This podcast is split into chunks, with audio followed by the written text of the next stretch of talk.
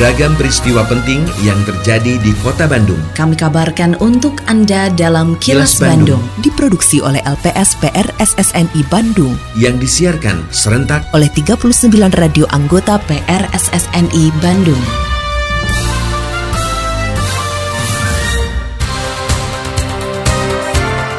Sejumlah informasi aktual kami hadirkan untuk Anda dan inilah informasi utamanya. Masa darurat sampah diperpanjang, PJ Wali Kota Bandung keluarkan surat edaran. DPRD terus kritisi kinerja pemerintah Kota Bandung. Harga kebutuhan pokok selain beras masih stabil. Saya Santika Sari Sumantri, inilah kilas Bandung selengkapnya.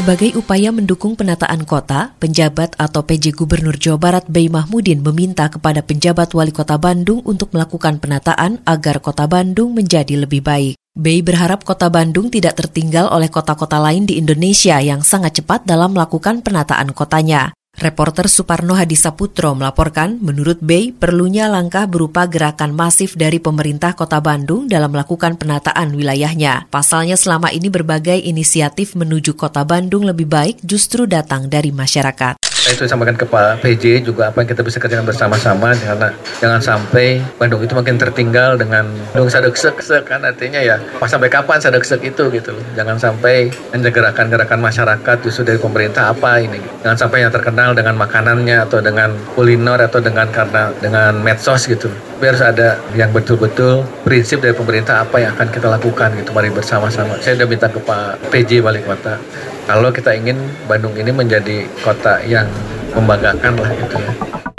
Pemerintah Kota Bandung memberlakukan masa darurat sampah di Kota Bandung diperpanjang hingga 25 Oktober 2023 mendatang. Oleh karenanya penjabat atau PJ Wali Kota Bandung Bambang Tirto Yuliono mengajak seluruh elemen di Kota Bandung untuk bergandengan tangan agar Kota Bandung segera mengakhiri masa darurat sampah. Untuk itu, pemerintah Kota Bandung mengeluarkan instruksi wali kota dan surat edaran terkait pengelolaan sampah di Kota Bandung pada masa darurat. Selain itu, pemerintah Kota Bandung juga masih menunggu upaya pemerintah Provinsi Jawa Barat dalam upaya normalisasi TPA Sarimukti. Seperti dilaporkan reporter Evi Damayanti, instruksi wali kota diberlakukan untuk internal pemerintah kota Bandung mengenai prosedur dan rencana aksi di tingkat organisasi perangkat daerah atau OPD. Sedangkan surat edaran memuat tata kelola sampah oleh warga kota Bandung termasuk penerapan sanksi yang bersifat persuasif. Kita akan menerbitkan inwal yang nanti kita berlakukan untuk di internal pemerintah kota. Bagaimana siapa berbuat apa dan harus kayak bagaimana. Edukasi harus masif begitu ya. Kemudian perangkat daerah yang mempunyai mitra-mitra strategisnya juga punya kewajiban. Bahkan itu nanti dijadikan KPI-nya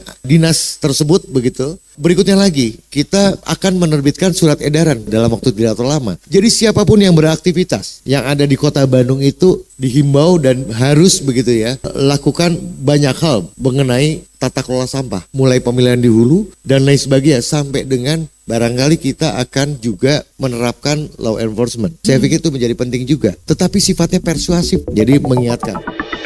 Suara Ketua DPRD Kota Bandung dan politisi PKS, Dedi Rusmawan.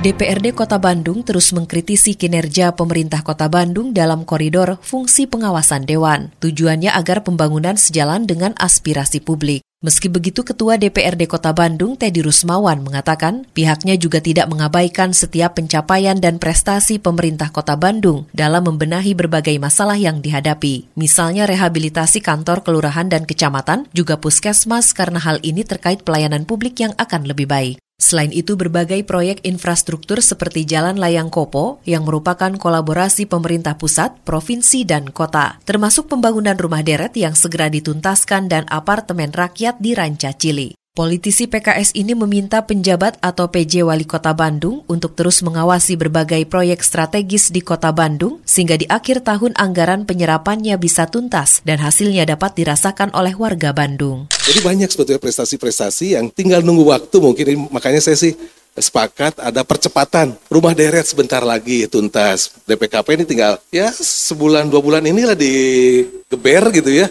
di gaspol Kemudian juga kita sudah menganggarkan untuk uh, apartemen rakyat di Rancacili hmm. itu juga tinggal sebetulnya tinggal di istilahnya finishing touch-nya gitu nih. Kalau hmm. boleh dikatakan nih kita ini di Pemko sudah luar biasa kerjasamanya, tinggal finishing touch ngegulinnya gitu. Kita juga di DPR ini nunggu-nunggu gitu.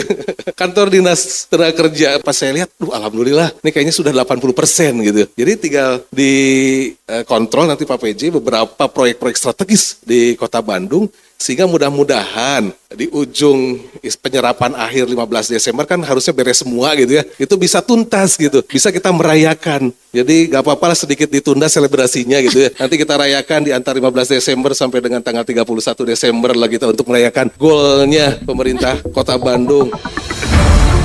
Kini, audio podcast siaran Kilas Bandung dan berbagai informasi menarik lainnya bisa Anda akses di laman kilasbandungnews.com.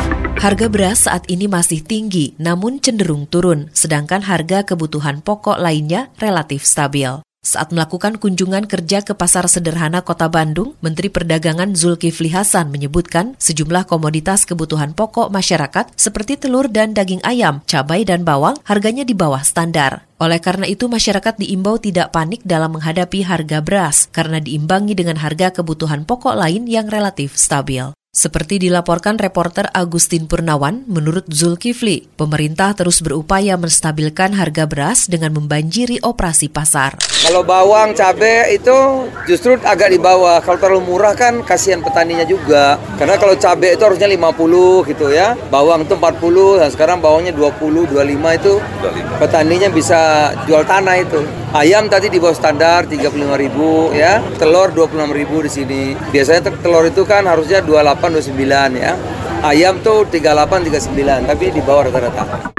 Pemerintah pusat menargetkan mengoperasikan secara penuh kereta cepat Jakarta-Bandung atau KCJB pada awal Oktober 2023. Untuk itu pemerintah Provinsi Jawa Barat mulai menyiapkan sejumlah fasilitas pendukung. Kepala Dinas Perhubungan Provinsi Jawa Barat, A. Koswara, mengatakan beberapa fasilitas perhubungan yang disiapkan antara lain shuttle bus ke stasiun KCJB Tegaluar dan kereta feeder ke stasiun Padalarang. Reporter Suparno Hadisaputro melaporkan, menurut Koswara, penumpang KCJB dari stasiun Padalarang seluruhnya akan diangkut menggunakan kereta feeder. Sedangkan dari stasiun Tegaluar akan menggunakan shuttle. Sebanyak 12 unit shuttle disiapkan yang merupakan 8 dari Damri dan sisanya dari swasta. Kita sudah menyiapkan 300 seat untuk di Padalarang. Kemudian yang dari eh, yang di Tegaluar, yang di Padalarang itu 100% bisa keangkut semua oleh feeder kereta api ini dua tempat tujuan.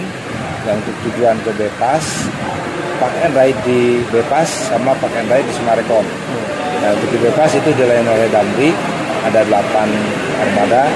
Kemudian yang di Sumarekon oleh Bluebird ada 4 armada Berbagai cara dan upaya terus dilakukan oleh para bandar dan pengedar narkotika dalam mengelabui polisi agar barang haram yang mereka miliki dapat beredar luas di pasaran. Salah satu cara untuk mengelabui petugas adalah dengan menutupi 10 kg lebih ganja kering asal Medan dengan tumpukan ikan asin. Namun upaya tersebut berhasil digagalkan oleh Sat Narkoba Polres Cimahi dan menangkap empat orang tersangka. Reporter Yudi Dirgantara melaporkan, menurut Kasat Narkoba Polres Cimahi, AKP Tanwin Noviansyah, kasus terungkapnya setelah anggotanya menangkap seorang pengguna narkoba. Berdasarkan pengakuan tersebut, polisi berhasil menggagalkan peredaran ganja sebanyak 10 kg lebih. Dari pengakuan keempat tersangka, barang tersebut didapat dari Medan dan cara pengirimannya lewat bus antar kota, antar provinsi. Di mana setelah kami lakukan penyelidikan ternyata barang tersebut untuk mengelabui petugas, barang tersebut di atasnya itu ditutup dengan ikan asin. Tetap jaga kesehatan diri dan keluarga dengan terus menerapkan perilaku hidup bersih dan sehat. Meski pemerintah sudah menetapkan status pandemi COVID-19 di Indonesia berakhir dan mengubah COVID-19 menjadi penyakit endemi di Indonesia. Terima kasih Anda telah menyimak kilas Bandung yang diproduksi oleh LPSPR SSNI Bandung.